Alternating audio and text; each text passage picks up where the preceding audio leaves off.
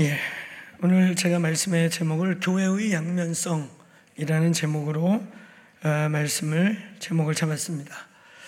오늘 이렇게 세계 단체 또 어, 연관된 많은 교회들이 이 밤에 온라인으로 또 어떤 교회들은 스크린을 켜놓고 합심해서 이렇게 기도하는 시간을 지금 갖고 있습니다.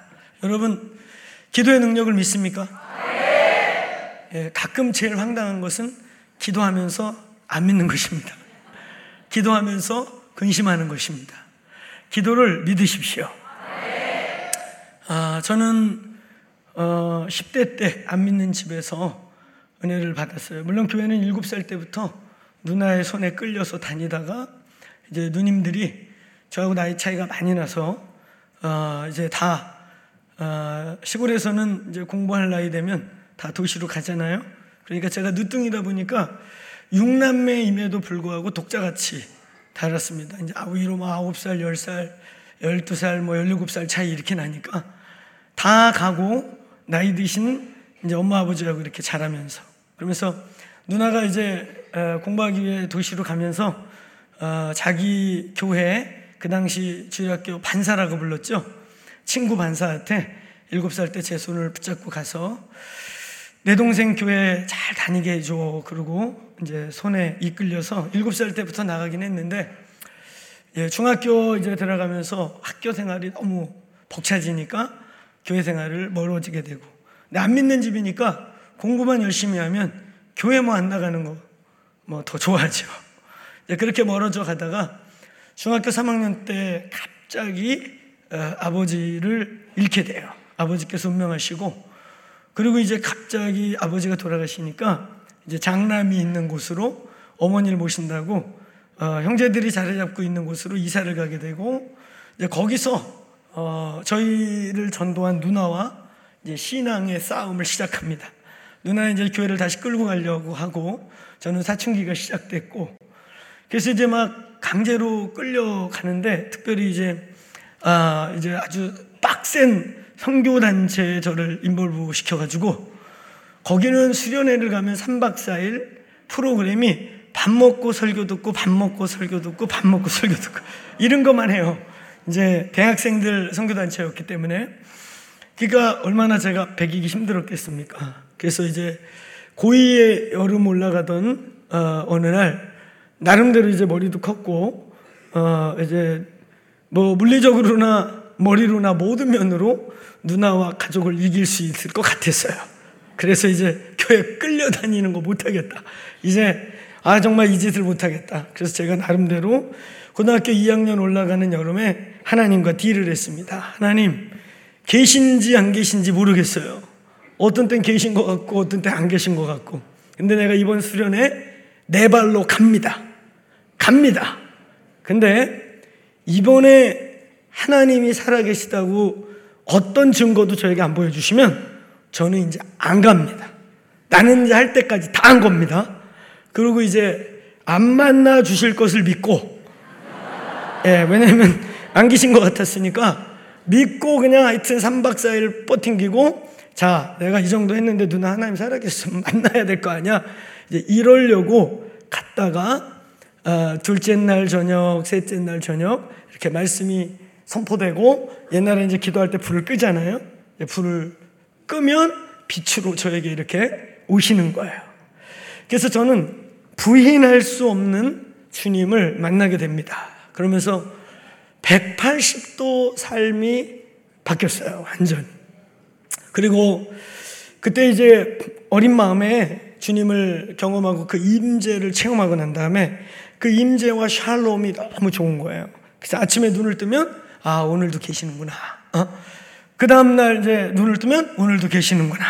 근데 이게 떠나갈까봐 이제 학교 가서도 4교시 끝나면 3교시 안에 점심을 다 먹어버리고 어, 얼른 4교시 종이 치자마자 학교 담장을 넘어서 그 학교 옆에 교회 가서 어, 그 점심시간 50분을 기도하고 그리고 이제 수업 받고 학교 끝나면 가는 길에 이제 교회 들러가지고 주님 떠나갈까봐 요 샬롬이 떠나갈까봐 어, 거기서 또 한 두 시간 기도하고 그리고 집에 가서 이제 은혜 받고 시작하면서 아나동 공부를 저 열심히 하기 시작하면서 공부할 거 다 해놓으면 밤에 한 10시, 11시쯤 되면 또 이제 교회 가는 거예요. 그 이, 이 샬롬이 떠나갈까봐. 그때는 샬롬이라는 표현보다 예수님이 떠나갈까봐. 너무 평안했거든. 너무나 이 그 예수님 만났을 때 그 이후에 이 평강이 너무 좋았거든요. 어, 저는 잘 몰랐지만 중학교 3학년 어, 겨울에 아버지가 갑자기 돌아가시고 제가 이제 죽음의 세계에 대한 또 인생에 대한 사춘기적 샤크가 있었던 것 같아요. 그 쇼크가 공고함으로 찾아오고 그 사춘기 때 걷잡을 수 없이 방황이 막 시작되려고 하던 차에 그러니까 그 여름이 그 주님이 저를 만나준 고등학교 2학년 어, 여름 그 여름이 저에게는 완전히 인생의 갈림길 그, 그때 이제 조금 방황이 막 시작됐는데 제 나름대로는 놀려면 제대로 놀아보자 라고 마음을 막 먹고 있을 때 누님이 계속 전도하니까 너무 짜증이 나는 거예요. 그래서 내가 이놈의 짜증나는 일을 어렸을 때는 머리가 작으니까 끌려다녔지만 이제는 아니야. 내 요번에 마지막으로 가. 한 그 여름에 이제 주님이 찾아오신 거죠. 그래서 노는 것을 죽게로 돌려버렸어요. 할렐루야. 그래서 어 이제 그 예수님이 떠나갈까 무서워서 기도하기를 시작한 것이 이제 10대 때 평균 그냥 네 다섯 여섯 시간씩을 기도가 뭔지도 모르면서 요 예수님 아버지 돌아가시고 그 1년 동안 사실은 제가 보니까 공고했던 거예요. 뭔가 여기에 백큐이 생겨가지고 뻥 뚫려서 그냥 허탈하고 방황하고 어? 어, 친구들하고 막 밤새 까질러 다니고 놀다가 집으로 돌아올 때쯤 되면 이 뻥 뚫린 것 같은 가슴에 뭘로 채워도 안 채워지는 그거를 10대 때부터 느끼기 시작했는데 이게 덜 놀아서 이런가? 어, 그래서 그때는 이제 완전히 그 길로 가면은 이게 좀 없어질래나? 이제 그런 마음이 사실 있었어요. 이제 그러던 차에 주님이 그 자리를 확 채우신 거예요. 아들아, 사랑해 하면서 어쩌면 어, 제가 육신의 아버지의 사랑을 잘 인식하지 못했던 그 사랑을 아버지의 사랑이 채워주신 것입니다. 그리고 이 사랑이 떠나갈까봐 어? 아침에 기도해서 지금 우리말로 치면 충만하고 샬롬이 있으면 아 예수님 안 나가셨구나. 어? 그리고 점심 때 또 예수님 여기 계세요. 저녁에 또 여기 계세요. 그리고 밤에 이제 교회 가서 어떤 때는 기도하고 자고 새벽 예배 드리고 집으로 오고 이런 생활이 17살 때 시작됐습니다. 그래서 저는 17살 때 공생애를 시작하였다. 네, 그렇게 보시면 돼요. 어, 근데 제가 예수님 만나고 공생애 시작했다 그러면 사람들이 막 이렇게 웃어요.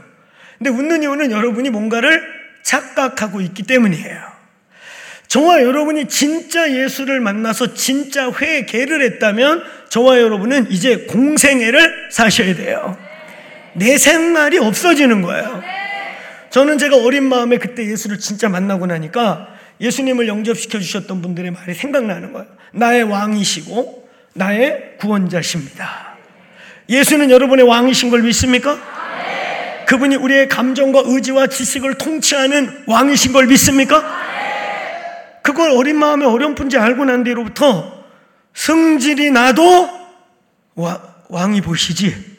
그리고 참고. 그래서 이제 왕 대신 예수님이 내 속에 들어오고 난 날부터 내가 원하는 일을 할 수 없기 시작했고, 그러니까 제가 이런 표현을 해요. 제가 늦둥이 막내로서 말이죠. 막내로서 누리는 특권들 있잖아요. 할렐루야?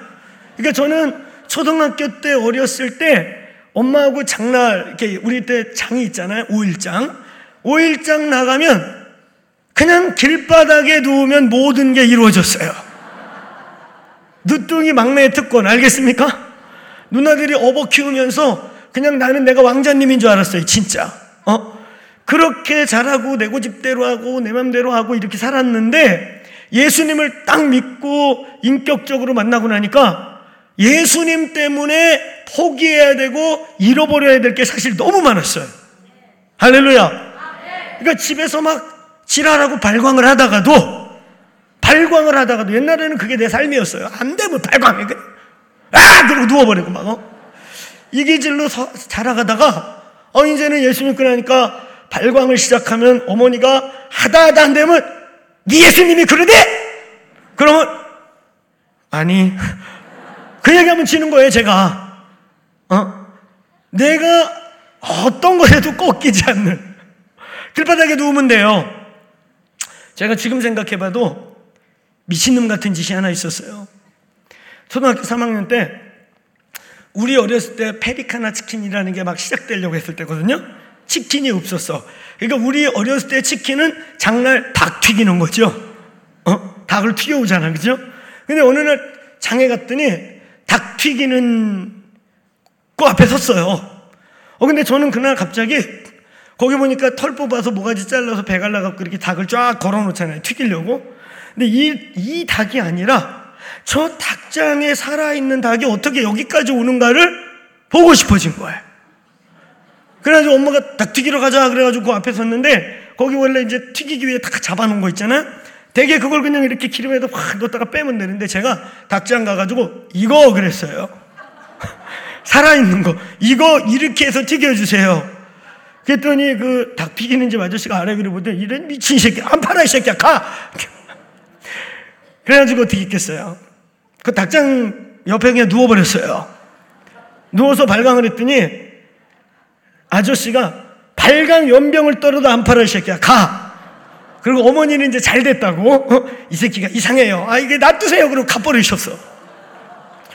근데 제가 지금도 기억이 나요. 한 30분쯤 누워 있었는데 갈등이 생기기 시작했어요.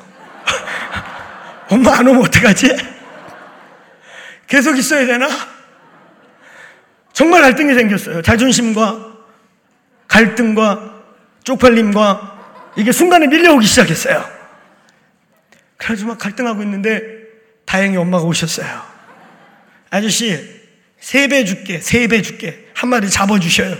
아이, 미친 새끼. 내가 이걸 늦둥이로 어떻게 다 태어나가지고 이런 고생을 해. 세배 줄게. 그래서 닭털을 뽑아서 닭모가지를 비틀어서 튀기는 것까지 보고 온 사람이에요. 예, 제가 막내, 어떤 막내인지 아셨겠죠? 하여튼 그 동네에서 있잖아요. 하여튼 어느 집 창문만 깨져도 다 우리 집으로 왔습니다. 오늘 호종이 어디서 뭐 했어요? 이러고. 하여튼 그런 막내로 자랐는데 예수 그리스도를 제가 만나고 나니까 공생애가 시작됐어요. 저는 오늘 가끔가다 이제 어느 교회 집회를 가거나 이러면 집회 시작하기 전에 약속을 해요. 이렇게 물어봐요. 여러분, 오늘 이 말씀이 진짜 그러하다고 하면 그렇게 순종하겠습니까? 여러분 아멘 하야죠. 안 할 거예요? 예. 여러분, 말씀이 진짜 그러하다고 하면 순종하시겠습니까? 내 학연, 지연, 사견 다, 내 철학, 지식, 인생의 경험 다 무시하고 다 깨뜨려서라도 말씀이 그렇다. 그러면 아멘 하시겠습니까? 이거 하시겠다 그러면 말씀 전하고 안 하겠다면 저 집에 갑니다. 이러고 집회를 시작해요. 그리고 오늘 말씀이 성경이 정말 그러한가를 이야기하고 그러하다고 하면 그 말씀에 순종하고 당신의 학연, 지연, 철학, 그 사상, 가치 다 무시하고 예수께 굴복하시겠습니까? 아멘. 이게 회개입니다. 이게 회개입니다. 회개는 울고 짜고 감정에만 호소하는 게 아니에요. 눈물에 속지 말고 감정에 속지 마세요. 눈물 한 방울 안 흘려도, 어? 눈물 하나 안 흘려도 진리로 돌아가는 거. 말씀으로 돌아가는 거. 말씀이 그러하다고 하면 내 생각과 감정과 학연과 지연과 모든 것을 깨뜨려 말씀에 벌종하는 거.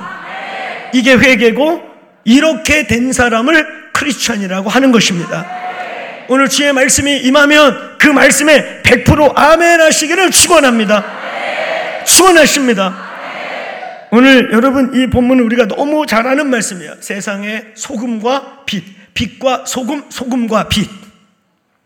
산상수훈의 팔복이 끝나고 난 다음에 산상수훈의 가장 핵심 메시지이자 신약을 줄이고 줄이고 압축하고 압축하면 성경을 압축하면 사복음서, 사복음서를 압축하면 바로 이 산상수훈이라고 하는 마태복음 5, 6, 7장. 마태복음 5, 6, 7장을 더 압축하면 그게 바로 팔복. 구원에서부터 스스로 환난받고 핍박받고 핍박의 삶을 스스로 자청해서 복 받았다. 나를 위하여 박해를 받는 자들아 천국이 너희 것임이라. 아멘.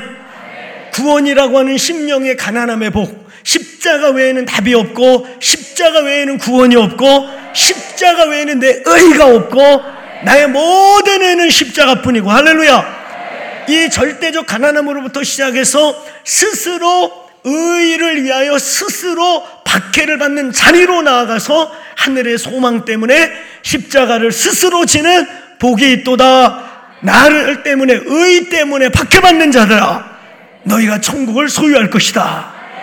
이 여덟 진리의 의도적 여덟 단계의 진리의 계단. 이 팔복 안에는 그리스도인의 여덟 과정적 정체성과 여덟 가지의 축복과 여덟 정체성과 함께 그 정체성을 살아내는 자들에게 주어지는 하나님의 은혜가 팔복에 압축되어 있어요. 그 팔복이 끝난 다음에 예수님이 오늘 말씀하신 것이 바로 이 13장부터 16절, 6절까지 한번 따라해서 소금과 빛. 그러니까 팔복에 나와 있는 여덟 가지의 그리스도인의 과정적 정체성, 성장의 과정, 빛과 소금으로 완성적으로 말씀하고 있는 것입니다.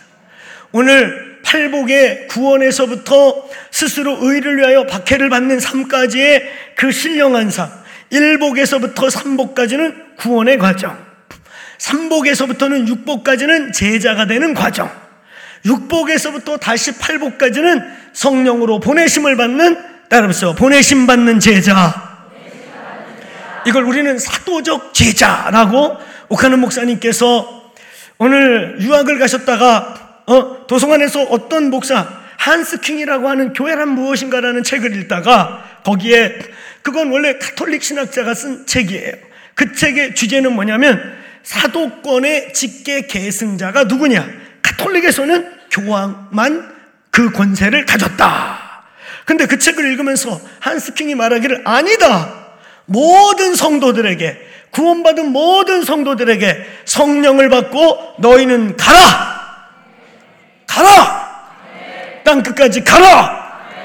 내가 하늘과 땅의 모든 권세로 너와 함께 있겠다 했던 보내심을 받은 모든 성도들에게는 바로 열두 제자와 같이 보내실 때 내가 너희와 항상 함께 있으리라 했던 권세와 능력이 부어진다. 할렐루야.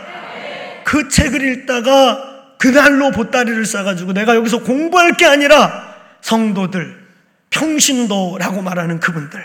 이제 평신도가 아니라 여러분, 평신도를 넘어 성령으로 보내심 받는 깨어있는 능력 있는 왕 같은 제사장들이 되십시오. 그의 나라가 되십시오. 할렐루야. 아멘. 저는 간혹 가다가 이 성도들의 단계가 있어요. 단계. 어? 가장 평범한 성도들을 평신도, 이 평신도보다 조금 센 성도들을 등신도, 등신도보다 더 센 성도들을 병신도, 라고 어떤 목사님이 하신 걸 인용합니다. 등신도는 뭐고 병신도는 뭐냐? 어? 담임 목사 없으면 아무것도 못하는 성경의 진리조차를 자기가 군분하지 못하고 그냥 목사들이 그렇다고 그러면 우리는 그냥 자꾸 뭐 동성애 이런 얘기 교회에서 하지 맙시다. 왜 그래서 불편하게 서로 싸움을 합니까? 다 사랑하지. 예, 이러면은 이런 교회는 이렇게 깨어 있어서 아멘을 안 하는데 꼭 딴 데 가서 몇 명이 아멘 그래요. 그러면 제가 그래요. 혼미하도다. 이 한국 교회의 가장 큰 어려움은 뭐냐면 혼미함이에요. 혼미함. 여러분 지금 막 우리가 이런 집회를 하고 말씀을 전하니까 지금 막 영적 전쟁이 치열하게 벌어지고 있는 거 믿습니까? 네. 보입니까? 네. 지금 이 나라가 막 사활을 건 영적 전쟁을 지금 하고 있잖아요. 할렐루야. 네. 우리가 지금 이 집회를 하고 있는 동안에 지금 엄청난 영적 전쟁이 막 벌어지고 있단 말이에요. 할렐루야. 여기 막 하얀 천사, 검은 천사들이 막 바쁘게 싸우고 있어요. 보입니까? 하얀 천사, 흰 천사들이 막 화살을 휙휙 쏘고 막 어, 몽둥이를 휘둘리고 막 난리가 났어요. 흰 천사가 이길지어다. 근데 막 흰 천사도 화살을 쏘고 검은 천사도 화살을 쏘는데 지금 화살이 막 날려다녀. 근데 어떤 분들이 지금 까만 화살을 받았어. 까만 화살이 박혔어, 몇 명. 그런가 하면 어떤 분들은 흰 화살이 막 박혀있어. 하얗게, 할렐루야. 검은 게 막 박혀있어, 시커멓게. 그러면 내가 검은 화살 맞았는지 흰 화살 맞았는지 어떻게 하는가? 흰 화살 맞은 분들은 막 육신은 피곤하지만 막 눈이 번쩍이면서 말씀이 막 이해가 가고 할렐루야. 오늘 막 새벽을 달을 새도 될 것 같은 힘이 솟고 아멘. 흰 화살. 근데 검은 화살 맞은 분들이 있습니다. 까만 화살이 딱딱 박히면 독이 퍼지기 시작해. 독이 딱 퍼지는 순간 갑자기 정신력이 약해져. 띵. 어? 근데 요 단계 때 빨리 안 뽑으면 독이 점점 퍼져서 일단 이 시세포와 눈꺼풀 근육이 마비되기 시작해. 마음은 막 천국인데 눈꺼풀이 말을 안 들어. 독이, 이제 독이 퍼지니까 안 움직이는 거예요. 이렇게. 지금 몇 분 있죠? 아, 내가 까만 거 박힌 거구나. 근데 요때 빨리 안 패면 이제 이 독이 점점 나와갖고 눈은 이제 거의 안 들리고, 어? 이 독이 이제 목 근육을 마비시켜, 목 근육을. 그래서 정신은 멀쩡한데 안 들어져, 안 들어져. 그쵸? 아, 내, 내가 지금 독이 여기까지 온 거구나. 근데 이때도 안 뽑잖아요? 그럼 이 독이 막 이제 허리 근육까지 와가지고 옆에 사람이 쓰러져. 오늘 뽑힐지어다. 저희 교회는 얼마 전부터 금요 예배를 1부, 2부, 3부 8시간 할렐루야. 오늘 보니까 오늘 보니까 9시 시작했죠? 10시, 11시, 12시 반, 3시간 반. 우리 1부 분량이에요, 1부 분량. 우리 2부 2시까지, 3부 4시까지. 4시까지 하는 의미는 뭐냐면 4시에 끝나면 지차가 없으면 차가 없어요. 첫 차 올 때까지 기도해라. 할렐루야. 그래서 얼마 전부터 한국교회 아, 이름은 철야라고 붙여놓고 심야 예배도 안 되는 예배를 드려. 어? 그래가지고 우리는 이제 한국의 철야형성 하자. 그래가지고 이제 선포하고 해요. 그랬더니 1부 때, 1부가 약 4시간, 3시간 하는데 1부 때 이렇게 차 있다가 2부 때 되면 100명 빠졌다가 3부 때 되면 100명 나가고 그래서 마지막 3부는 이제 막 영과 홍과 육이 분리된 사람들이 어, 천국인지 지옥인지를 헷갈리는 분들이 첫차 올 때까지 기도합니다. 평균 200명대가 버티면서 기도해요. 할렐루야. 근데 더 놀라운 거 뭔지 아세요? 그 어떤 때 정말 작을 때한 150명대, 200명대 중에 7, 80%가 청년들이 남아서 기도한다는 거예요. 할렐루야! 예. 네. 우리 어르신들이 아니라 청년들이 막 1부부터 3부까지 8시간 기도하는 거예요. 할렐루야! 오늘 여기 어르신들도 너무 이 아비들의 기도가 이 나라를 살릴 것인데 오늘 여기 앞에 막 이렇게 청년, 청년 아니고 여기 애, 애. 우리 이쁜 이런 딸들, 할렐루야! 그래 아들 부이표 아들 이런 다음 세대에게 성령이 부어지기를 축원합니다. 아멘. 여러분, 근데 이제 요 대목의 결론, 요 대목의 결론. 자, 그래가지고 검은 화살 박힌 사람 빨리 뽑으세요. 의자에 떨어지기 전에. 어. 흰 화살은 계시가 임해요. 근데 이제 진짜 중요한 거 뭐냐면 두 개 다 맞은 분들이 계셔요. 이게 이 한국교의 문제예요. 혼미하며 똑똑한 것 같지만 자기가 서울대 나오고 서울대 할아버지를 나와서 세상의 지식에 고등학문을 가진 것과 오늘 영화의 말씀과 하나님의 영적인 성장과 성숙, 영적인 나이와 영적인 근육을 키우고 영적으로 성장한 거랑은 아무 상관이 없는데 간혹은 본인이 세상적인 어떤 위치나 지혜가 있다고 생각하면 영적으로도 그 위치랑 같다고 착각해서 영적 어린아이 같은 짓, 금방 삐지고 말씀 을 옳게 들을지도 모르고 그래서 혼미하기 그지없고 세계상이 지금 어떻게 돌아가는지도 모르고 어? 우리가 이런 동성애법과 이런 문제, 어, 소수 인권법 문제 막 이런 얘기하면, 어, 아, 왜 이렇게 교회가 모두를 사랑해야지, 어, 이런 혼미한 얘기를 해, 해가면서, 어, 차별법이, 아니, 자, 사람들 차별하지 말라는데 왜 교회가 유독 이런데? 뭐가 뭔지를 전혀 분별하지 못하는 이 혼미함이 회색지대가, 진리는 회색지대가 있을 수 있을까요? 말씀이 중간지대가 있습니까? 천국과 지옥이 중간이 있습니까? 아멘. 오늘 이 말씀을 들을 때 이런 기도회가 진행될 때 한국교회 혼미함의 영이 거치길 바랍니다. 안개와 같이 뿌옇게 어? 저 중국에서 몰러오는 그냥 중금속 가득한 황사 먼지 때문에 어느 날 이 나라가 뿌옇게 된 게 영적 현상 같아요. 예수 이름으로 확 물러갈 지어다. 생기가 불어오고 성령의 바람이 불어와 확 날아가고 그래서 호련히 깨어나서 아니 이 나라가 어떻게 여기까지 왔나 하며 통해 자복하며 기도하는 교회들이 더 일어나길 바랍니다. 말씀의 분명한 굴복 말씀을 사견과 학연과 지연과 그냥 자기의 소견에 옳은 대로 해석하는 것이 아니라 말씀이 말씀하는 말씀 앞에 굴복할 수 있기를 축원합니다. 그게 교회고 그게 크리스천이고 그게 회개인 것입니다. 오늘 여러분 여덟 정체성 팔복을 받은 여덟 복을 다 받아서 팔복을 살아내는 자는 결국은 소금과 빛이라고 하는 교회의 양대 정체성으로 드러나셔야 합니다. 여러분 소금이라는 정체성과 빛이라는 정체성 얼마나 모순적입니까? 소금은 녹아서 없어져서 자기가 녹아서 자기를 죽여서 자기를 사라지게 해서 자기의 맛을 내서 아 여기 찍어 먹어보니까 소금이 있구나. 녹지 않으면 자기가 사라지지 않으면 소금이 될 수 없는. 이 앞에 있는 소금은 자기를 죽이고 녹이고 없어져야 정체성이 드러나는 거예요 할렐루야. 근데 그런가 하면 여기 뒤에 있는 빛은요? 빛은 숨길 수도 없고 숨어서도 안 되고 번쩍 들어서 산 위에다 얹어서 모든 어두운 때에 그 빛을 보고 길을 찾게 하라. 사라져야 하고 녹아야만 하고 없어져야만 하는 정체성. 그런가 하면 반대로 숨어서는 안 되고 숨길 수도 없고 번쩍 들어서 모두가 어두운 시대에 보게 해야 될 정체성. 교회의 양면성. 여러분, 예수님의 공생의 첫 메시지는 마태복음 4장 17절 크게 따라서 회개하라. 하나님 나라가 오기 시작했다. 요 한마디 속에 속에 속에 속에 속에 복음서 전체가 녹아 녹아 녹아 녹아 예수의 메시지에 저제 저제 저제 저제 회개하라. 이로 회개할 것인가? 무엇으로부터 회개할 것인가? 어떻게 회개할 것인가? 회개는 눈물만 짜면 다가 아니라고 그랬잖아요. 회개는 바른 회개를 해야 하고 참된 회개를 해야 하고 깊은 회개를 할 수 있기를 축원합니다. 회개가 이루어지기 시작할 때 자연스럽게 우리에게 밀려오는 게 하나님의 나라. 오늘 보세요. 공생의 첫 메시지가 회개와 하나님의 나라.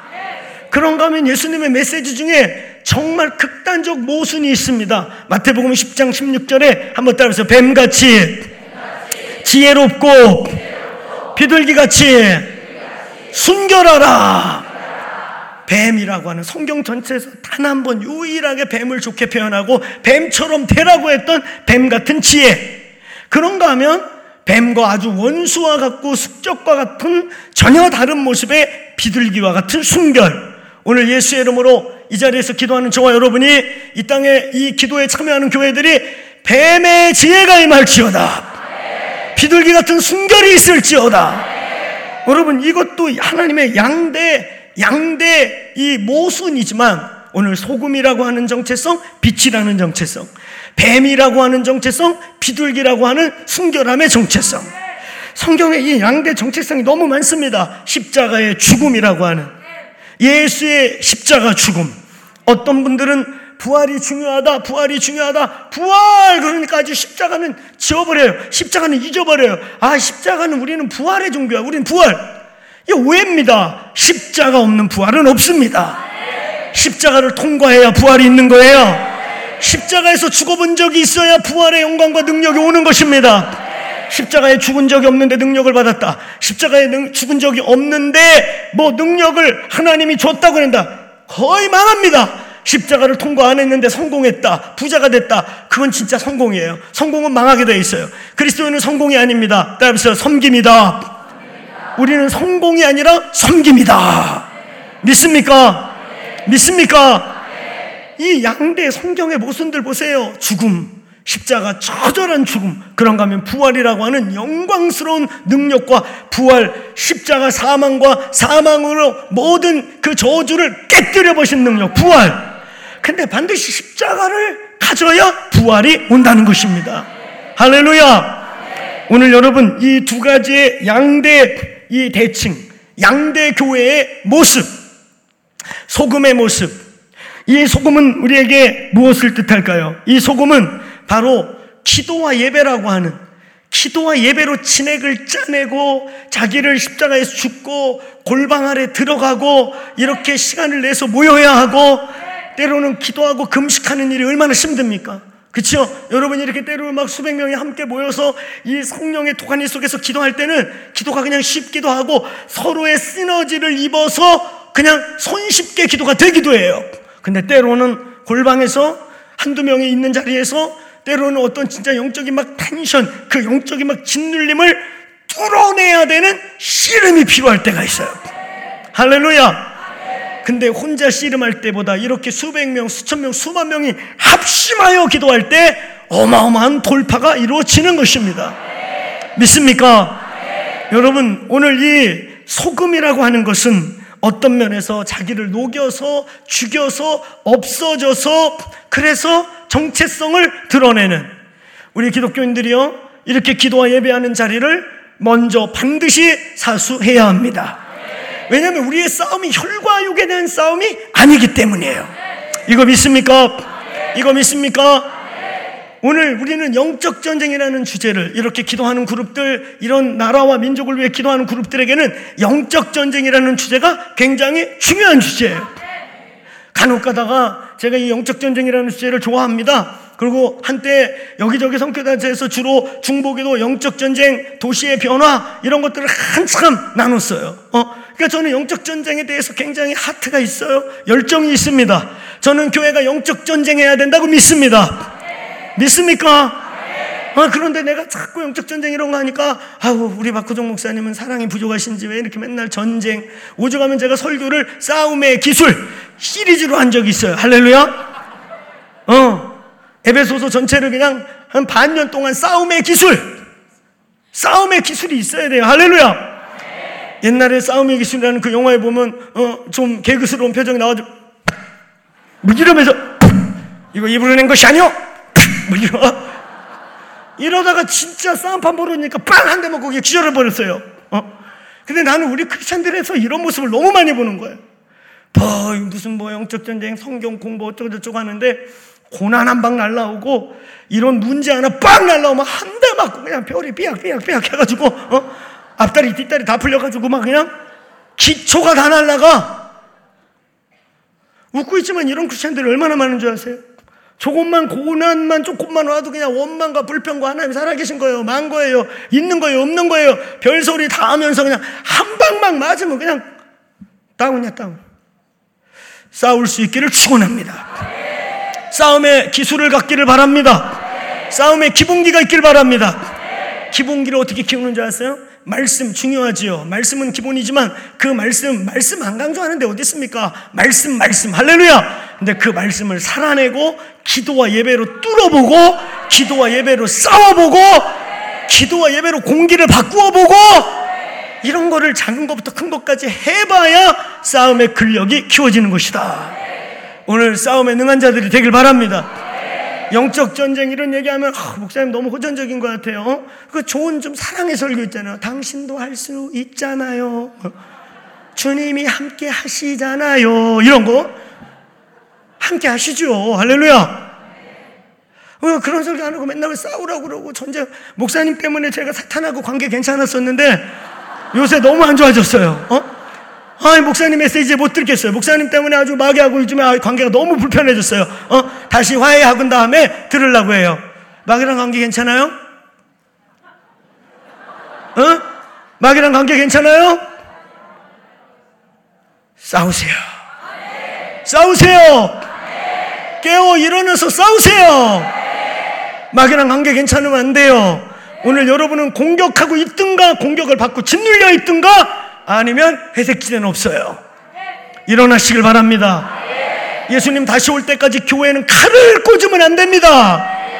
한 때를 뚫어놓고 뚫어놔서 부흥이 오면 부흥을 관리하는 관례 시스템으로 바뀌어서 교회가 어느 날부터 전투기지가 아니라 그냥 관리하는 행정기지로 바뀌어가지고 어느 날 자기의 정체성 잊어버리고 망해버리는 거예요. 교회는 언제까지 싸워야 되냐? 여러분은 언제까지 싸워야 되냐? 지금 발등에 떨어지는 고난 끝나면 끝이냐?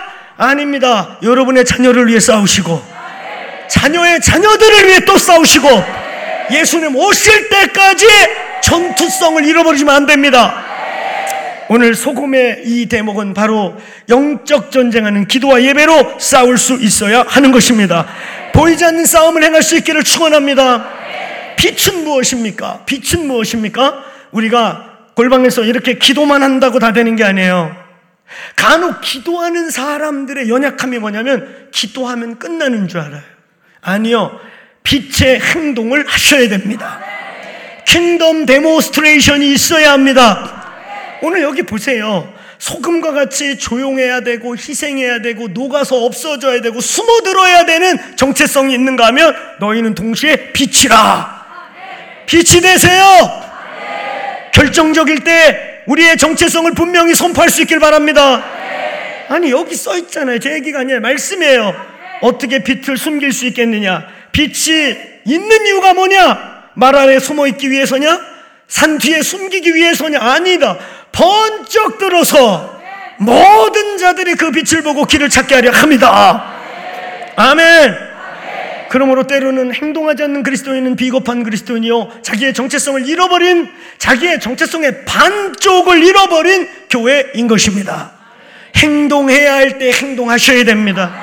소금과 빛만 우리에게 있는 게 아니라, 소금만 있는 게 아니라 빛이 돼야 합니다. 빛이 번쩍 크게 들려서 어둠을 밀어내고 그래서 이것은 행동하는 기도인 것입니다. 이것은 행동하는 예배인 것입니다. 아멘. 오늘 그래서 우리의 결론 7월 1일 할렐루야. 거기 안 나오는 분들은 빛이 아니야. 나오시기를 축원합니다. 우리 그래서 성도들 다 나오시길 바라고 우리 BCM의 네트워크의 모든 성도들 다 나오시길 바라고 그래야 빛이다. 소금만 있는 게 아니라고요. 녹아서 없어져서 숨어서 희생해서 자기를 비우는 것만 있는 게 아니라 여러분, 여러분은요, 어느 때 나를 드러내야 할지가 지혜가 필요한 거예요. 어느 때 하나님이 내게 주신 이 권세와 능력과 어떻게 말하면 기득권과 이거를 예수의 이름을 위해 써야 할지를 지혜를 얻으시길 바래요. 그래서 어떤 떤 뱀의 지혜, 뱀의 지혜는 뭐예요? 있는도 없는도 모르는 거예요. 어? 뱀들 보세요.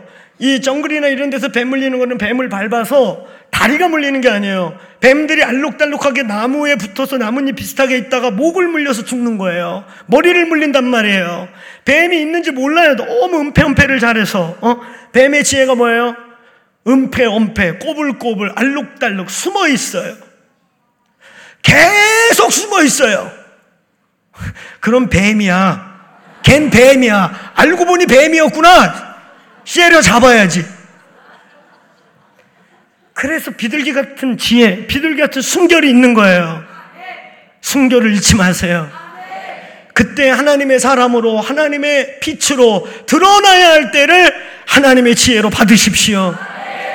따라, 따라 해 보세요. 그때를 위하여 이때를 위함이 아니겠나이까. 하나님이 에스더에게 모르드게를 보내서 말했잖아요. 이때를 위함이 아니냐. 네가 이때 숨어 있고 네가 이때 정체를 숨기고 귀족 중에 귀족인 척하고 어, 동족을 버리고 그쪽 동족인 척하고 있지만 결국은 이 칼은 네 목에도 올 것이다. 그때 에스더가 기도하고 분별하며 때를 때를 잡으면서 오늘 그때 내가 나갈 때에 온 백성과 오늘 모르드게 선지자와 모두는 금식하여 주십시오. 때가 있단 말이에요.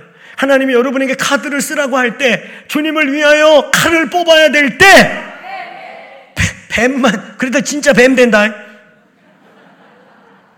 그걸 지혜라고 숨기기만 하고, 어, 때로는 비겁함이 돼버리고, 두려움이 돼버리는데요. 오늘 그 뱀의 지혜 아주 중요해요. 뱀같이 지혜롭고 비둘같이 순결하라 우리 대안학교의 교훈이며 우리 집의 가훈이에요. 진짜로요. 제가 우리 자녀들에게 항상 하는 말, 뱀같이 지혜로워라. 냉철하고 예민하고 깨어있. 그러나 언제 어느 순간에 목을 내놓아야 된 때면 내놓아라. 할렐루야. 오늘 이 빛의 기능이 여러분에게 있게 되기를 축원합니다. 축원합니다. 결론적으로 오늘 여러분 소금과 빛 이렇게 모여서 기도하고 합심하고 할렐루야. 근데 이것만 있어서는 안 돼요. 오늘 빛으로 번쩍 들어서 높은 산 위에 얹어서 저 먼 데서도 볼 수 있게 하는 행동하는 기도, 행동하는 예배, kingdom demonstration 7월 1일 사돈의 8촌까지 다 모시고 오시길 바랍니다. 아멘. 오늘 여러분 하나님의 공동체들이 움직일 때 움직이시길 바래요. 오늘 온라인으로 수천 명이 지금 함께 참여하고 있는데 오늘 여러분 수천 명에게 또 열 명씩에게 공유하고 그때 함께 나와 예배하고 기도하고 축제하자. 할렐루야. 할렐루야. 여러분 우리가 합심해서 샤우팅할 때 합심해서 와 하고 외칠 때 영계의 여리고가 무너지는 거 믿습니까? 여러분 2007년도 6월 10일 그날 제가 잊을 수가 없어요. 2010년도 6월 10일이 어떤 날인 줄 아세요? 광우 뻥이 시작된 지 100여일쯤 지나서 그때 이명박 정권 올라간 다음에 100일 만에 끌어내리자 저거. 음? 그러면서 그때 6월 10일 민주항쟁 무슨 기념일. 우리 이용희 장로님 기억나시죠? 그날 어떤 날, 제가 우리 장로님에게 속아가지고 거룩한 상 받을, 상 받을 고난을 많이 겪었어요. 한 번은 우리 이용희 교수님이 국회 앞에서 데모하자고 막 데모하자고 어? 그래가지고 내가 우리 사역자들 젊은 사역자들 이런 거 좀 민감하잖아. 다 막 해갖고 청년들 해가지고 국회 앞으로 가자! 그랬더니 가보니까 경찰 버스가 수십 대가 와 있는 거예요. 그리고 우리 청년들 사역자들 한 30명 와 있는데 그 다음에 아무도 안와. 아무도 안 오고 에스토스 때 몇 명 왔어요 그때. 그래가지고 경찰 대장이 무전기 들고 가지고 여기 오늘 큰 데모 한다 그랬는데요. 우리 시대들 이렇게 피켓 들고 30명 서 있는데 어? 한 시간이 지나도 이게 다야. 그러니까 경찰 대장이 오더니 다 모인 거예요? 그랬 우리 사역자들이 너무 쪽팔려서 네 그랬대요. 그랬더니 무전을 야야 다 가. 이것들 뻥인가 봐. 다 가. 그래. 그래 돌아와서 우리 사역자들이 나는 이제 그때 딴 일이 있어서 나도 못 갔어요. 해피리면 또 어? 무슨 일이 있었니? 그랬더니 우리 20 몇 명이 다예요. 경찰차 수십 대 에워쌌는데 경찰들이 욕하고 갔어요. 우리 그런 적도 있고요. 2007년 6월 10일은 잊을 수가 없어요.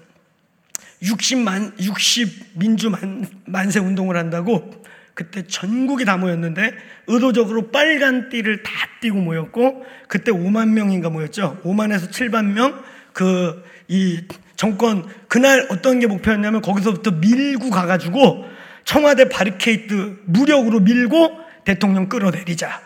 그게 거기 그날 플랜이에요. 그래가지고 우리 보수 기도하는 기도하는 형제들 모이자. 그래가지고 우리 그때 목표가 5천 명이 모이기로 했어요. 5천 명이 모이기로 해갖고 그때 시청 중앙 강단에서 얘네들이 한다 그래가지고 우리 장로님께서 거기를 선점해야 한다.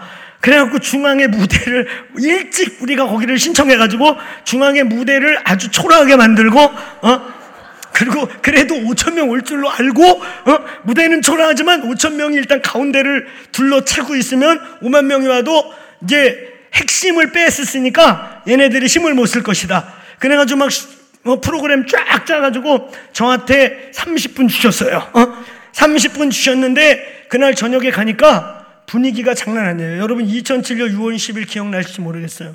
진짜 장난이 아니에요. 어? 그때 청와대 그냥 무력으로 뚫고 가갖고 청와대에서 대통령 끌어내리자가 목표였으니까 장난 아니었어요.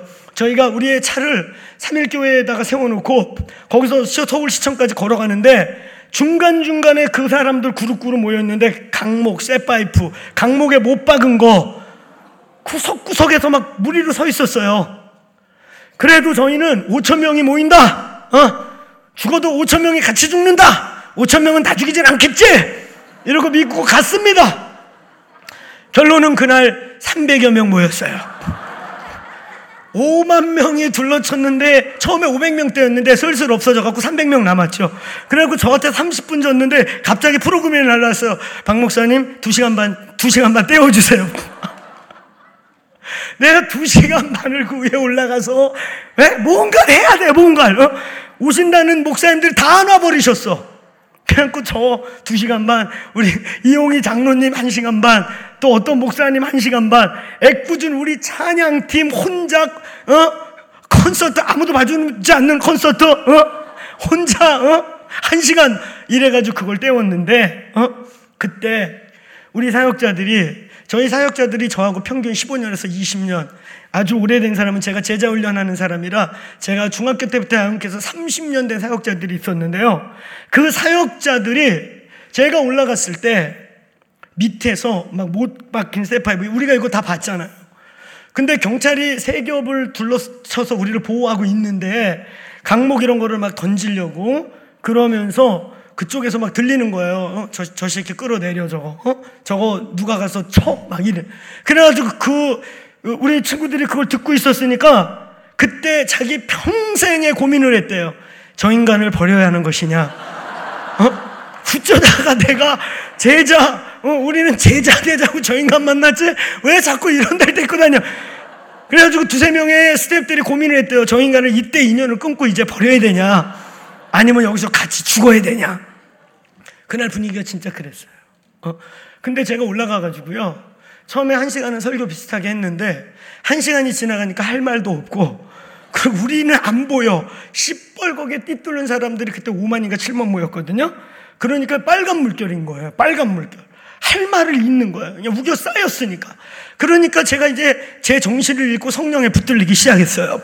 그래서 나도 모르게 그날 막 막말이 나오는 거예요. 여러분은 왜 빨간색을 좋아합니까?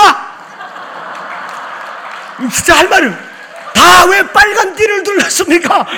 그러니까 우리 밑에서 사역자들이 들었는데 주석이 미쳤나 막 그랬대요. 어? 그래서 내가 진짜 할 말이 없고 성령에 붙어. 너희들 빨간 거 좋아하지? 우리도 좋아해.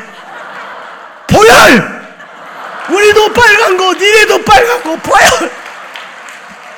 여러분 생각해 생각해 보세요. 이런 말을 막 하기 시작하니까 이분들이 더 열이 받기 시작해가지고. 저 좀 끌어내려, 저 죽여버려, 막 이런 얘기가 들리고 뭐 뭘 던졌대는데 경찰들이 막았다는 거예요. 근데요, 진짜 놀라운 게 저 하나도 안 보였어요. 눈에 뵈는 게 없나? 진짜 뵈는 게 없었어요. 진짜 안 보였다니까? 그리고 하나님 막 담대함을 주시는데 우리는 다 보혈의 형제입니다. 여러분 사랑해요. 우리도 빨간색, 니네도 빨간색 다 사랑해. 내가 그러니까 우리 우리 사역자들도 어? 그랬대요 두 명이 그 우리 목사 나하고 제일 오래된 30년 넘은 중학교 때 방황하다가 내가 두드려 팼고 14시간 맞고 예수님 믿은 친구 하나 있거든요 그 형제하고 몇 형제가 서로 그랬대 네가 올라가서 끌어내려 아이, 아이, 전도사님이 올라가 어? 그러면서 진짜 우리 여기서 인연을 끊어야 될지 어? 같이 죽어야 될지 분위기가 장난 아니었다는 거예요 어? 그러니까 근데 진짜 그게 안 보였어. 그러고 막 보여. 여러분 우리 다 같이 보여 찬양 부릅시다. 이걸 한 시간째 떠드는데 갑자기 어떤 마음이 드는 줄 아세요? 오늘 이거 무너진다. 오늘 이거 꺼진다. 그래가지고 거기 300명 정도 있는데 내가 보니까 내가 미치니까 다 같이 미친 것 같아요. 어? 어차피 5만 명이 둘러쳐서 집에도 못 가요. 어? 5만 명이 둘러치고 경찰이 세 겹으로 둘러쳐서 집에도 못 가. 끝날 때까지 어? 그래갖고 소리 지르기를 했어요. 우리 보혈 지릅시다. 근데 제 안에 그때 어떤 마음이었냐면 오늘 꺼진다. 여러분 한번 기사나 다 뒤져보세요. 그 60 항쟁 이후로 희한하게 광우병 촛불이 꺼졌어요. 그때 한 300여 명, 어? 우리 에스더의 기도 용사들, 어? 그때 저희 교회는 조그만 개척교회 갖고 다 온 게 100여 명이었고, 어? 그 100여 명 중에 사역자가 한 30명이에요, 어? 우리는 제가 사역자 제자들을 많이 이렇게 양육하고 그래가지고 그런 친구들, 그래 이렇게 저렇게 온 사람들 한 300여 명에 5만 명이 둘러쳤는데 그냥 진짜 소리 지르기 시작했어요. 근데 놀라운 게 그날부터 촛불 시가 여러분 촛불 시비 기억해 보세요. 그냥 어느 날 자연히 없어졌어요. 그냥 없어졌죠? 그리고 광뻥이라고 밝혀졌어요. 그냥이 아니에요. 오늘 이렇게 기도하는 자들의 기도에 현장에도 있었지만 여기저기서 그 외치는 합심하여 기도하는 소리가 영계의 진을 흔들어 버리는 것입니다. 오늘 우리의 합심기도 지금 여기저기 흩어져 있는 교회 그룹굴의 합심기도 수천 명이 있는 곳에서 두 손 들고 기도할 때 눈에 보이는 싸움을 하는 게 아니라 보이지 않는 싸움을 하는 것입니다. 오늘 예수의 이름으로 교회들이 깨어나기를 축원합니다. 교회들이 깨어나면 됩니다. 여러분 교회만 깨어나면 승리할 수 있습니다. 오늘 우리의 기도가 오늘 보이지 않는 영계의 적들을 결박하고 묶고 견관진을 흔들 뿐만 아니라 이 교회의 소리가 이 생기를 선포하는 우리의 대원이 생기야 불어와 대한민국의 큰 교회, 메인 교회라는 교회, 복음주의라는 교회, 스스로 우리는 건강한 교회라고 외치는 건강이 좀 깨어날 주어다! 그런 교회들이 이런데 다 몰려온다면 어떻게 교회를 무시할 수 있겠습니까? 어떻게 교회에게 중대 문제들을 함께 논의하지 않고 교회를 이렇게 우습게 보고 짓밟고 교회의 소리를 기차 옆에서 멍멍대는 멍멍이 소리 취급을 할 수 있겠습니까? 교회여 일어날지어다. 뭐가 건강한 교회입니까? 건강한 교회, 우리 교회 건강한 교회. 어, 그래서 제가 서울에 건강한 어느 어느 교회다. 뭐가 건강한 교회예요? 뭐가? 무슨 교회가 건강한 교회입니까? 여러분, 오늘의 결론이에요. 하나님 우리를 소금으로 불러 뿐만 아니라 어두울 때 번쩍 들리라고요. 어두울 때 빛을 발산하라고요. 어두울 때 보온해포와 같이 움직이라고요. 아멘. 무엇이 건강한 교회예요? 교세가 커지고 교권과 힘이 생겨서 함부로 아무도 막 못 건드리고 그 수만 명 청중 속에 앉아 있으면 자기가 건강한 교인 줄로 착각하고 아니에요. 이제 이럴 때 움직여야 건강한 교회예요. 정교 분리. 그럴싸한 좋은 말. 정교 분리. 정교 분리가 어디서 나왔는 줄 아세요? 저 침례 교인인데요. 침례 교회에서 나왔어요. 여러분 침례 교회 잘 모르죠? 침침해요. 한국에서는. 그냥 안 침침해요. 세계에서 제일 큰 교단이고 제도권 교회를 빼면 유럽이나 러시아나 가장 큰 개신교 다 침례 교회예요. 한국에서만 침침해요. 여러분 이 침례 교회가 외친 말입니다. 침례 교회가 정교 분리를 이 교단의 출범과 함께 이 교단이 시작되기 전에 야누스의 후예들, 모라비안 교도들, 형제회, 형제 교회들 그들이 만들어낸 말이에요. 그럼 정교 분리가 뭔지 아세요? 세상이 썩고 뒤집어지고 악이 흉용하고 악법이 세상을 지배해도 교회는 모여가지고 할렐루야 주여 이게 정교 분리입니까? 아니요. 대단한 착각이에요. 정교 분리를 만들기 시작한 것은 저희 침례교회 뿌리가 되는 선배들. 그 종교 개혁 전후로 엄청난 박해를 받고 신앙의 자유, 신앙의 자유를 외쳐서 메이플라워호를 타고 그 아메리카가 그때는 미지의 대륙이지만 잘못 소문난 곳에서는 거기 가면 머리가죽을 벗기는 식인종 인디언들이 있다. 그래도 내 신앙을 마음껏 가질 수 있다면 우리는 클릭한다. 유럽에서의 기득권을 포기하고 망한 자들이 간 게 아니에요. 신앙의 자유만 있다면 가리라 하고 메이플라워를 타고 아메리카에 지금 미국의 동부를 땅을 밟으면서 신앙의 자유를 선포했던 그들이 그곳의 나라를 건국하면서 정교 분리를 외쳤는데 정교 분리란 뭐냐? 국가가 혹은 국가와 연결된 국가 교회가 한 사람의 중생과 한 사람의 구원과 한 사람의 신앙의 고백을 개입할 수 없다. 믿습니까? 우리의 구원과 우리의 신앙은 국가와 분리되어 있다. 할렐루야! 그러나 교회는 소금과 빛이요. 이 세상에 소금으로 참여하고 빛으로 참여하되 정부는 국가는 교회의 신앙, 하나님의 것을 터치할 수 없다. 이게 정교 분리의 시작입니다. 그렇지요. 왜냐하면 루터나 칼빈도 나중에 다 국가교회 시스템으로 들어가서 그냥 세금같이 헌금을 원하든 원치 않든 그냥 걷기도 하고 지금 루터 교회가 그런 거예요. 어? 그런데 헌금도 우리의 신앙 고백도 우리도 우리의 구원의 문제도 국가가 관여할 수 없다. 이건 하나님과 우리의 일대일의 문제다. 이게 종교 분리예요. 할렐루야. 세상이 썩고 뒤집어지는데 그냥 절간같이 할렐루야 이거만 하고 있는 게 종교 분리가 아니에요. 저희의 정체성을 잊지 마세요. 세상이 썩어가면, 세상이 부패하면 우리를 녹여서 기도와 예배로 짠 소금으로 절여서 부패와 썩어짐을 막아내야 합니다.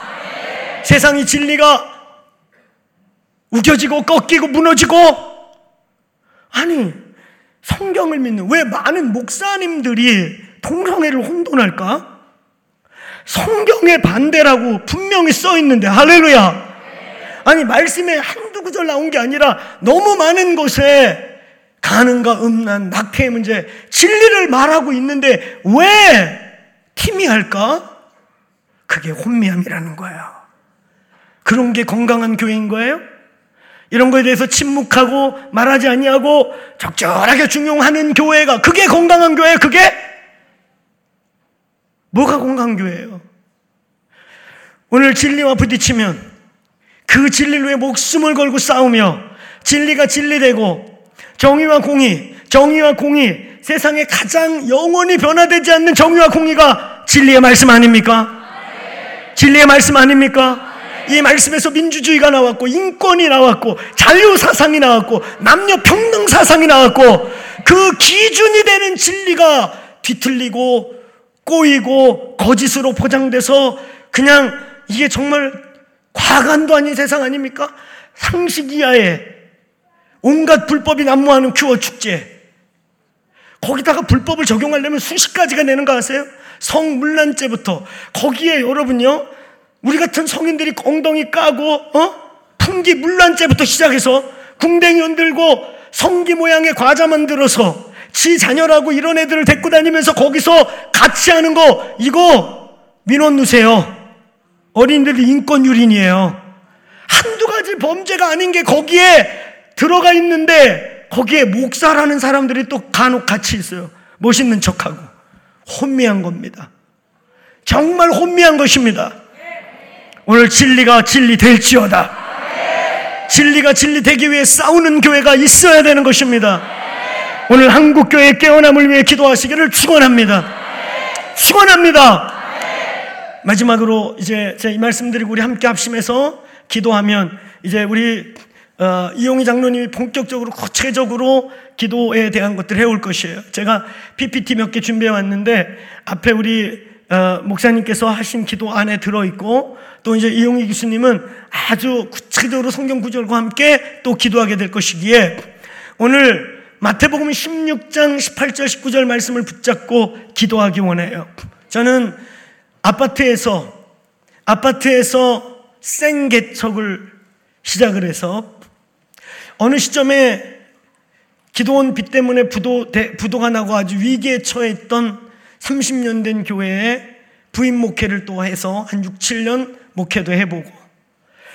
그러다가 이제 지금 제가 섬기는 더 크로스 처치는 아무 조건 없이 그냥 다시 콘서트홀에서 이제 마지막 때를 외치고 교회는 기도하는 집이 돼야 된다는 마태복음 21장에 부인할 수 없는 성전과 교회의 정체성 성전을 다 들러엎으시고 난 다음에 내 집은 만민을 위하여 혹은 만민이 기도하는 집이다. 그리고 다음 세대 목숨 걸자. 이 비전을 붙잡고 콘서트홀에서 다시 개척을 시작해서 지금 이제 창립 절기로 하면 8년이 됐고 콘서트홀에서 준비한 모든 걸 포함하면 이제 9년째 세 번째 목회를 하고 있어요. 사실은 이 세 번째 더크로스 처치는 개척할 마음이 없었어요. 아파트에서 생개척해서 우리는 제자 훈련하는 교회니까 사람들 데리고 오지 마라.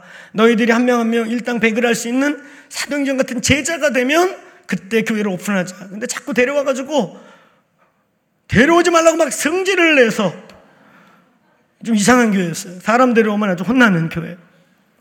그렇게 하다가 내가 원치 않는데 교회가 꽉 차버려가지고 이거 내가 원하는 게 아니야. 고민하던 중에 망한 교회가 저를 청빙하길래 그러면 이제 망한 교회니까 안 따라오겠지. 그리고 나 여기 가서 다시 시작한다 그랬더니 다 따라왔어 또.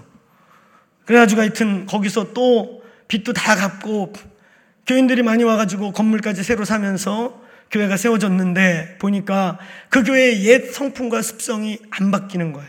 제가 오래된 교회 가서 깨달은 게 있어요. 세상은 굴러온 돌이 박힌 돌 뺀다 그러잖아요. 아, 교회는 절대 안 그래요. 태산만한 돌이 굴러와 박힌 돌에 쪼개진다. 아무리 큰 돌이 굴러와도 박힌 돌이 안 빠집디다.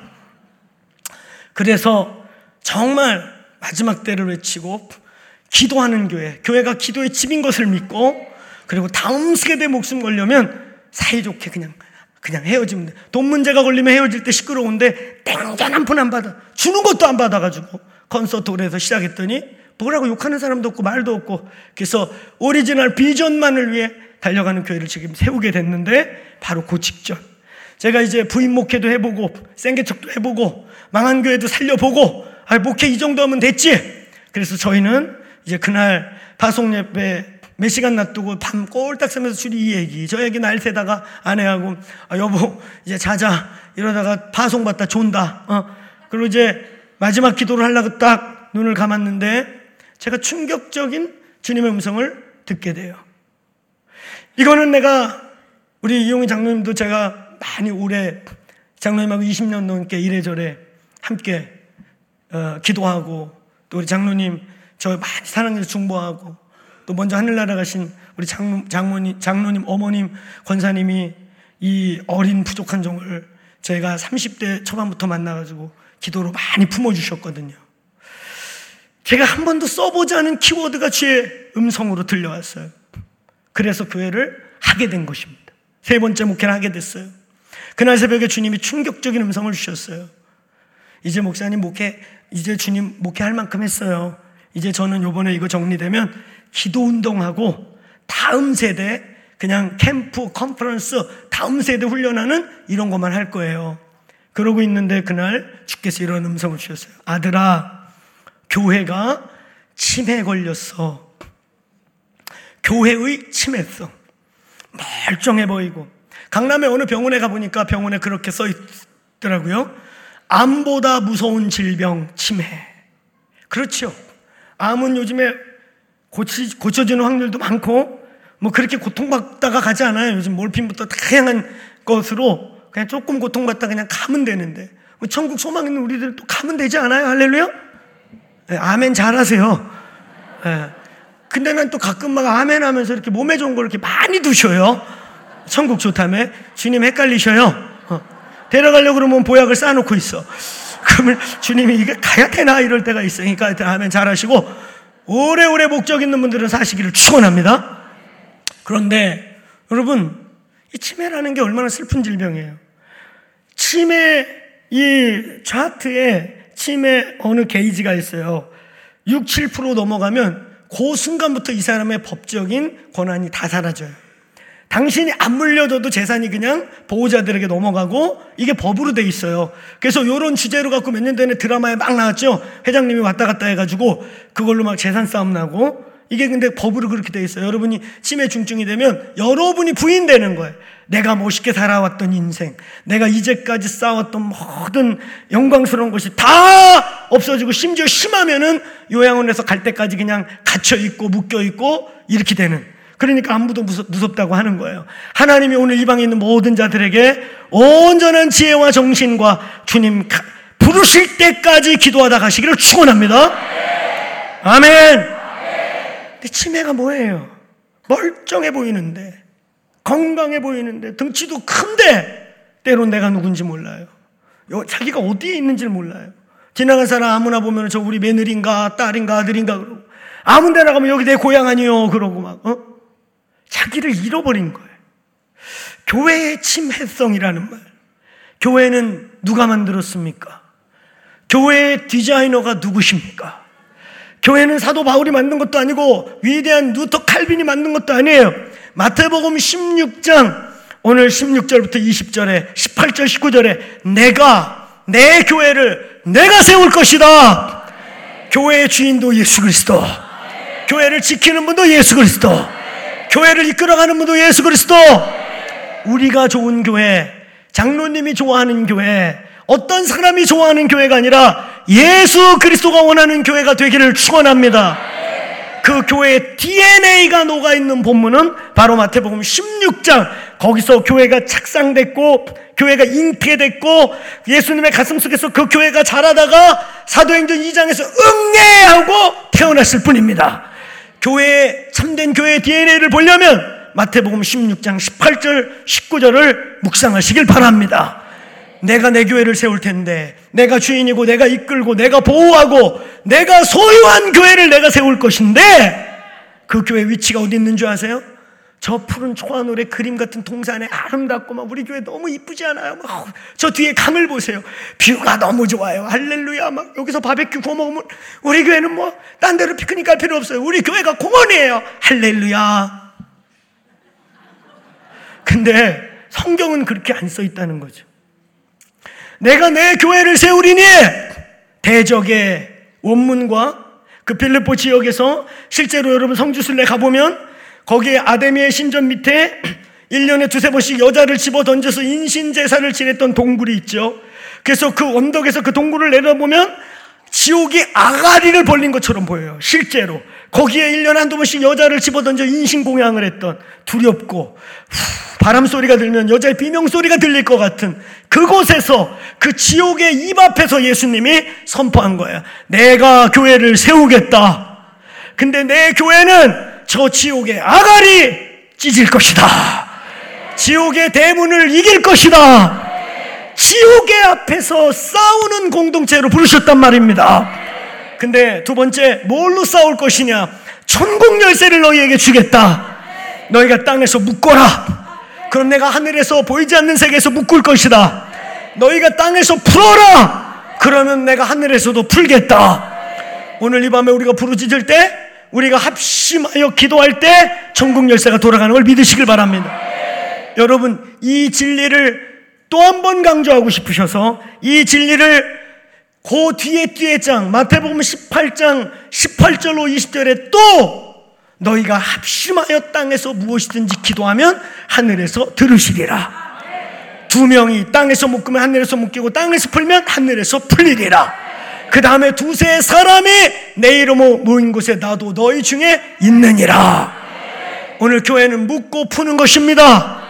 오늘 저와 여러분이 기도하고 합심하여 기도하고 오늘 수천 명이 온라인과 세계 열방과 곳곳에서 합심하여 마음을 모으면 천국 열쇠 들이 돌아가는 것입니다. 오늘 우리가 부르짖을 때 열쇠 들이 돌아가는 것입니다.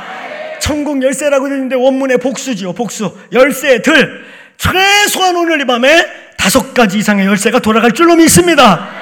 오늘 그들이 천국 열쇠 그랬을 때 마태복음을 읽는 유대인들에게는 이게 다윗의 열쇠라고 그냥 들리고 다윗의 열쇠, 왕의 열쇠, 비밀 문서 보관하는 열쇠, 옥새를 넣어놓는 권세를 다스리는 열쇠, 왕들의 보물 창고를 열고 닫는 그 경제권에 대한 열쇠, 그 다음에 곡간을 풀어서 전쟁을 준비하기도 하고 곡간을 풀어서 백성을 먹이기도 했던 풍성함을 관장하는 열쇠. 그리고 오늘 마지막 무기고의 열쇠. 무기를 풀어서 군대를 갖추어라. 그러면 전쟁 준비를 할 수 있는 힘과 파워와 능력을 관장하는 열쇠. 오늘 이 밤에 우리가 외칠 때 그게 돌아가는 걸 믿으십시오. 오늘 우리가 그냥 허공에 매를 치는 게 아니에요. 마음을 합심하고 한 영이 되면 오늘 우리의 기도에 위대한 능력이 움직이고 있음을 믿으시길 바랍니다. 믿습니까? 오늘 열쇠 들이 돌아가는 것입니다. 저는 전 세계 곳곳 특별히 선교지에 다니면서 선교지의 목사들을 해마다 수천 명을 만나요. 한 나라 가면 최소한 2, 300명씩 만나니까 목회자들을 만나요. 그들에게 한국의 기도를 가르칩니다. 그분들이 풀 받고 기도하고 그러고 나면 진짜 지금 부흥이 여기저기서 일어나고 있어요. 근데 이분들이 기도에 도전을 받는 제일 큰 저의 멘트는 다른 게 아니에요. 제가 강단에 서면 첫 번째로 보십니다. 여러분 한국을 아세요? You know Korea? 그러면 막, 아, 오케이, 코리아, 코리아. 그리고 오바를 떠는 어떤 목사님은, 아, 오빠 강남스타일! 이래요. 우리 다 한다는 거예요. 우리, 어, 강남, 뭐 너무 좋아요, 막, 코리아. 그럼 제가, 그 코리아 말고, 지금으로부터 4, 50년 전, 필리핀이 이 나라 불쌍해서 학생들 운동하라고 장충체육관 지어지고 밀과 쌀을 보내줬던 나라. 이번에 스리랑카에서 목회자 제가 천여 명 만났는데요. 거기서도 이 얘기했어요. 목사님들 코리아를 아셔야기 때문에 막 오빠 강남스타일 뭐 BTS 막 이런 그런 거 말고 4, 50년 전에 전 세계에서 이도피하고 1, 2위를 다투던 가장 최극빈 가난한 전 국민이 거지였던 나라. 그러면 그랬더니 거기 80 먹은 목사님이 어 우리 스리랑카도 니네한테 밀보냈다고. 전 세계가 거두어 먹인 나라. 우리가 지금 상상도 할 수 없는 가난한 나라들이 다 밀과 쌀을 보낸 나라. 대한민국 아느냐 그러면 이제 그때서야 얼굴이 확 달라져요. 거기에 젊은 목사들은 우리 코리아를 지금의 코리아만 알아요. 아니, 코리아가 그렇게 못 살았었어? 세계에서 극빈국가 1, 2위 국가였어요.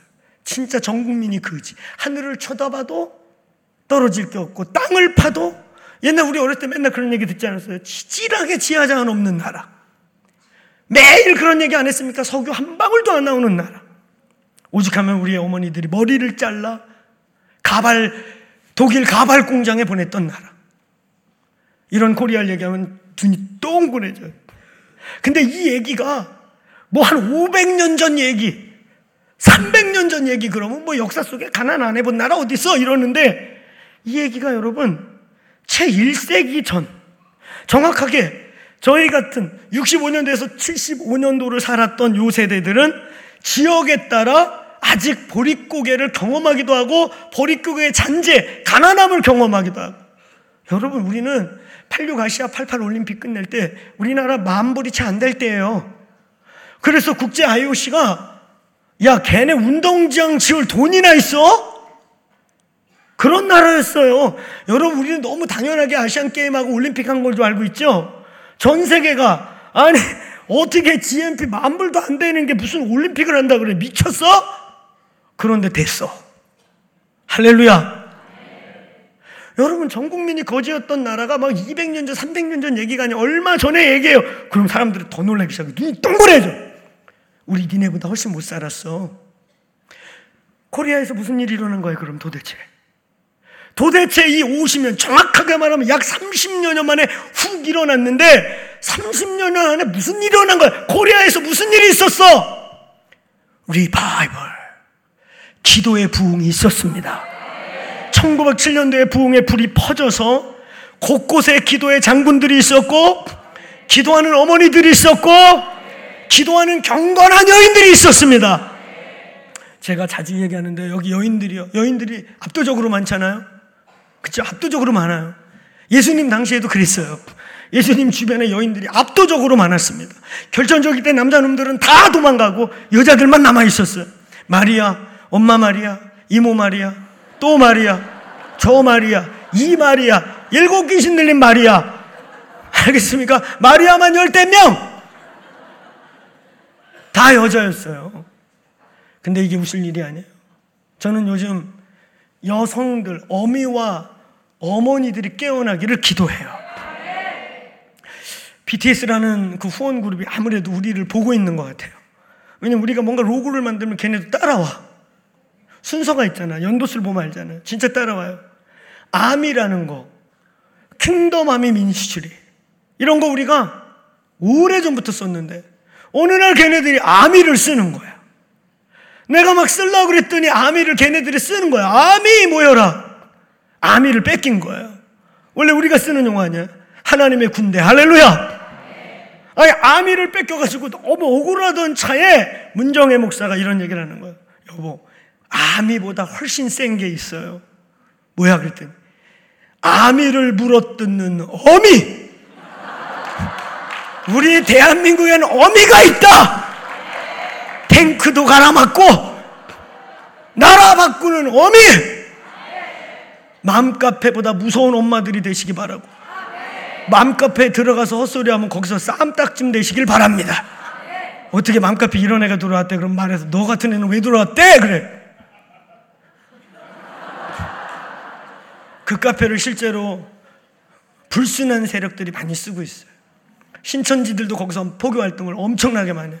신천지 요즘 포교 전략 중에 하나가 맘카페하고 당근마켓입니다. 당근마켓 하면 일부러 하루에 두 개씩, 한 개씩 꼭 내놔서 개인정보 다 빼고 그 사람하고 친분을 맺을 수 있고 그래서 신천지가 당근마켓을 엄청 쓰고 있어요. 정신 차리시길 바래요. 할렐루야. 네.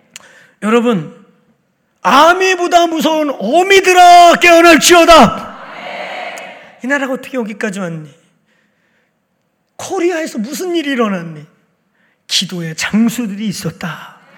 너희들은 한국의 목사 그러면 데이비드 조, 용기 조만 아는데 맞다. 아주 세계적인 종 맞다. 그런데 그런 종들이, 그런 기도의 사람들이 우리 대한민국에는 많이 있었다. 너네들은 prayer mountain을 자꾸 오산리 prayer mountain 그러는데 거기 mountain 아니야. Prayer center. Name is 삼각산, 청계산, 용문산, 기타 등등 many many mountain. 할렐루야. 그러면 진짜 그렇게 많냐고.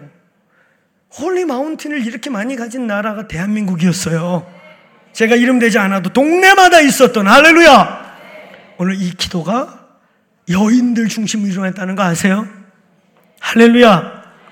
남자 장군들이 있었지만 남편들이 할 일이 없어서 한량이 되고 자식들이 공부를 잘해도 인생의 길이 펼쳐질 미래가 안 보이고 그러니까 남편들이 농한기에는 할 일 없다고 노로마로 다니고 농번기에는 심 딸린다고 술 먹고 주택 잡지에 빠지고 그리고 굿하고 무당 찾아다니고 이랬던 나라를 기도로 깨뜨려서 공기를 완전히 바꿔버린 분들이 여인들입니다.